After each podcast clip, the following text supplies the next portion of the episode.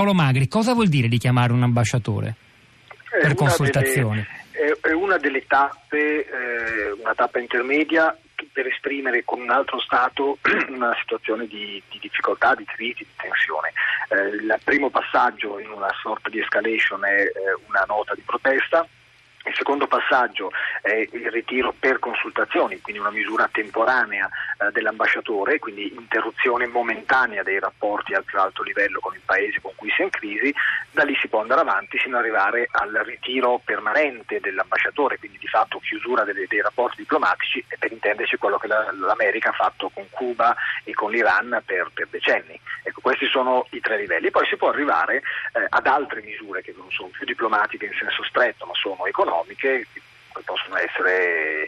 bloccare il turismo del paese, dichiarando il paese un paese non sicuro, eh, bloccare accordi eh, in corso, accordi commerciali, fare delle difficoltà all'importazione di beni dall'Egitto, quindi sono tutte mosse eh, che seguono una sorta di escalation, alcune in ambito strettamente diplomatico, anche altre che toccano anche gli interessi economici. Senta,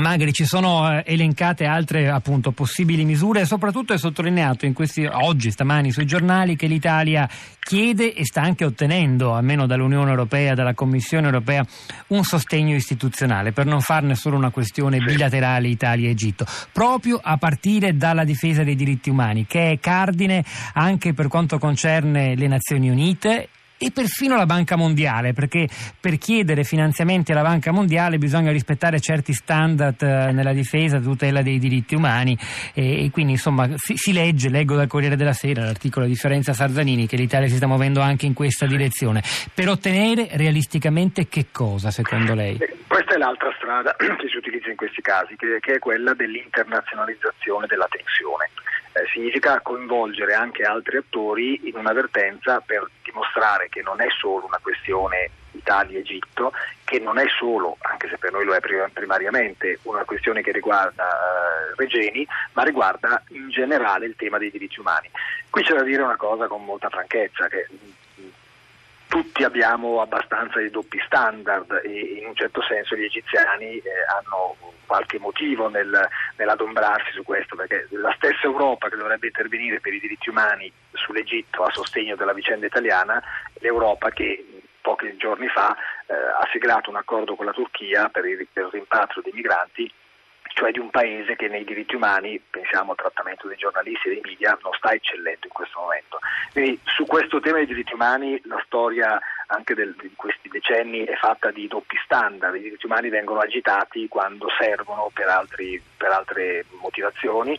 però è corretto che l'Italia ponga questa questione e che cerchi di portare a un'internazionalizzazione della questione perché non deve essere solo una questione che riguarda noi e l'Egitto, eh, noi per Giulio Regeni, anche se questo è al centro delle nostre attenzioni, ovviamente. Un'ultima cosa che le chiedo, poi torneremo nello specifico su questo argomento più avanti nel corso di questa trasmissione. Eh, il coinvolgimento delle Nazioni Unite fa leva sul mancato rispetto dei diritti umani e sul mancato recepimento delle direttive internazionali che in moltissimi pre- paesi prevedono condanne severe per il reato eh, di tortura. Da che pulpito vorrebbe dire, visto che siamo uno dei pochi paesi, diciamo così, dell'Occidente industrializzato che non ha un vero e proprio reato di tortura nel proprio codice penale?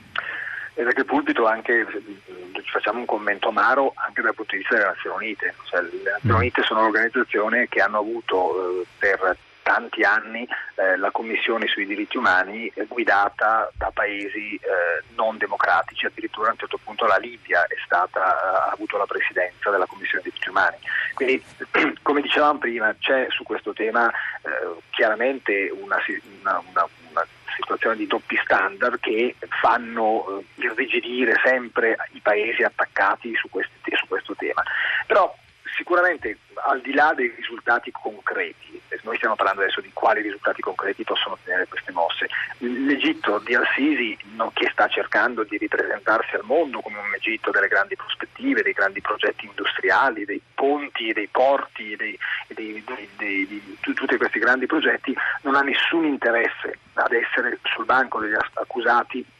sotto i riflettori per una questione legata ai diritti umani e alle torture, perché questa storia di Giulio ha portato all'ordine del giorno non solo la vicenda di Giulio, ma la vicenda delle altre decine, centinaia forse di persone che sono scomparse e c'è un'attenzione internazionale molto forte. Ma infatti anche la domanda è perché, perché, anche negli Stati Uniti, perché l'Egitto non ha trovato una, una via d'uscita eh, più soft, più facile, che, che evitasse questo, questa condizione di difficoltà che è oggettiva per il regime di Al-Sisi? Perché i regimi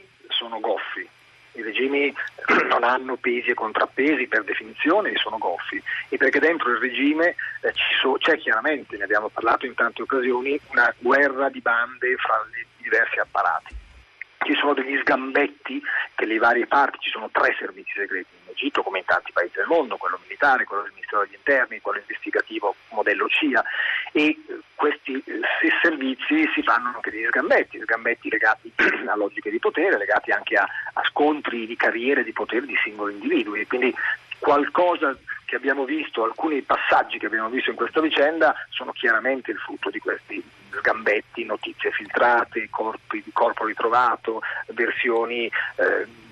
surreali.